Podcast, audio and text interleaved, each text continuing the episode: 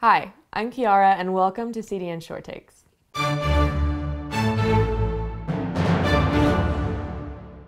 You've probably heard of the 97% consensus slogan, which refers to the claim that 97% of scientists agree that climate change is, quote, real, man made, and dangerous, end quote. So, where did this 97% claim come from, and why is it so widely repeated? The 97% consensus claim seems to have begun in 2004 with a historian of science named Naomi Oreskes.